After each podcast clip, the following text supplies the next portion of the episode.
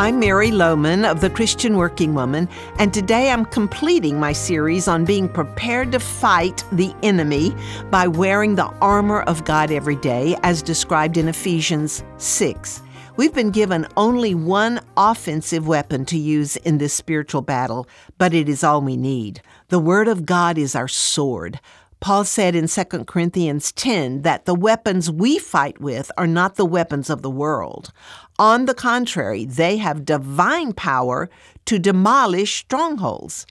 Remember how Jesus defeated Satan when he was tempted in the wilderness? He quoted Scripture back to him. And though Satan tried 3 times to trick Jesus, he finally had to give up because the Word of God was too powerful for him. Now, let me ask you something. If Jesus had to use the Word of God to defeat Satan, how much more do you and I?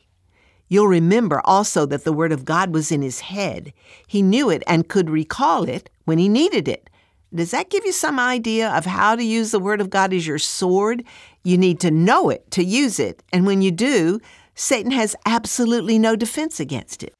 Here's the thing. You need to wear all of this armor every day to stand against your enemy.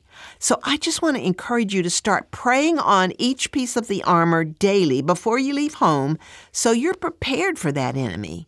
Just pray each day the belt of truth, the breastplate of righteousness, the shoes of peace, the helmet of salvation, the shield of faith, and the sword of God's word. Pray it into your life. I've learned to do this, and I find that it becomes that daily reminder, that awareness of the battle I'm going to face and how important this armor is to my survival, to my winning of victory as an effective witness for Jesus Christ.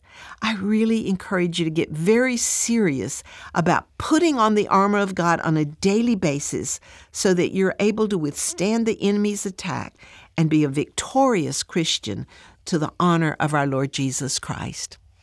Well, I want to invite you once again to join us for our Zoom get-together this Saturday, October 22nd at 10 a.m. Central Time.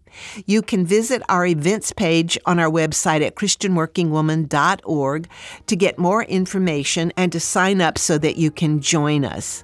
Thank you so much for joining me this week. And if you missed any part of this week's message or you want to share it with others, you can find it always on our website at ChristianWorkingWoman.org.